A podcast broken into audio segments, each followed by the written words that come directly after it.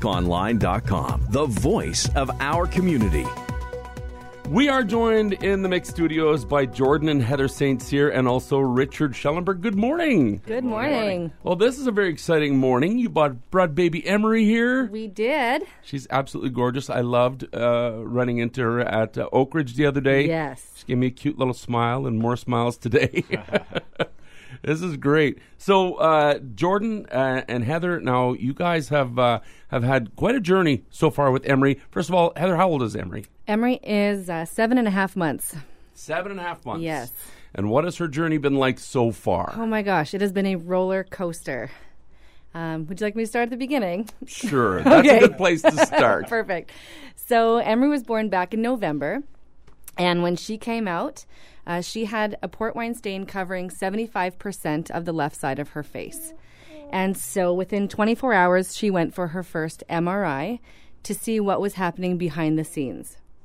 Uh, we found out a few months later that she had something called Sturge Weber syndrome that affects 1 in 50,000 babies.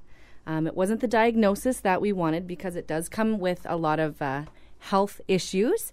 However, uh, we thought we would take it on uh, head on. yeah. So, with Sturge Weber um, comes seizures, possible mini strokes, um, developmental delays, et cetera, et cetera. And at the end of April of this year, uh, she had her first two major seizures uh, one at home, one in the hospital. So you've experienced your child going through a seizure. We sure have. That's got to be scary. It was very scary. Um, it also happened right as our other three kids were coming home from school. So we had to try to manage the emotions of witnessing a first seizure, plus the kids getting off the bus and trying not to scare them and being strong. And yeah, it was a bit of a day. And they need to see this as the reality. Absolutely. Absolutely. Yeah. And uh, now, Jordan, usually when you're in here, we're here to talk about your music, That's which right. is fantastic. And, That's right. And and you sing at a ton of fundraisers all the time. yeah. yeah. And uh, and now they're having a fundraiser for your lovely daughter. it's it's something else. You know, we feel just just blown away by the support, and uh, w- you know, we couldn't be more grateful. Uh, you know, what? as much as this little girl has brought us through, you know, there's just so much joy that she's put in our lives. So. It, it, well, it's hard to say. We we still wouldn't change it for the Yeah. world, you know. So we're, And a, a child will go through something like this, like a trooper. That's like she right. doesn't know anything's different in her world. she doesn't. No, she is so strong. Oh my goodness. This girl just takes whatever's thrown at her and just knocks it out of the park. So from what I understand, that um, you The know port that wine? port wine stain on her face. Yes.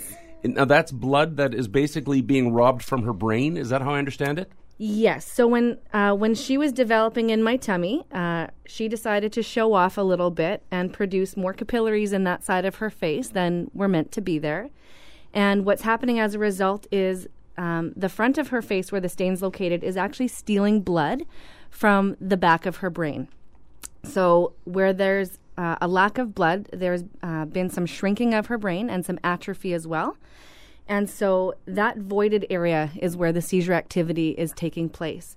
Plus, with Emery, uh, the vessels are encroaching on the surface of her brain as well, um, and that's also sending some some mixed signals in there, which is uh, which has actually caused some uh, absence seizures.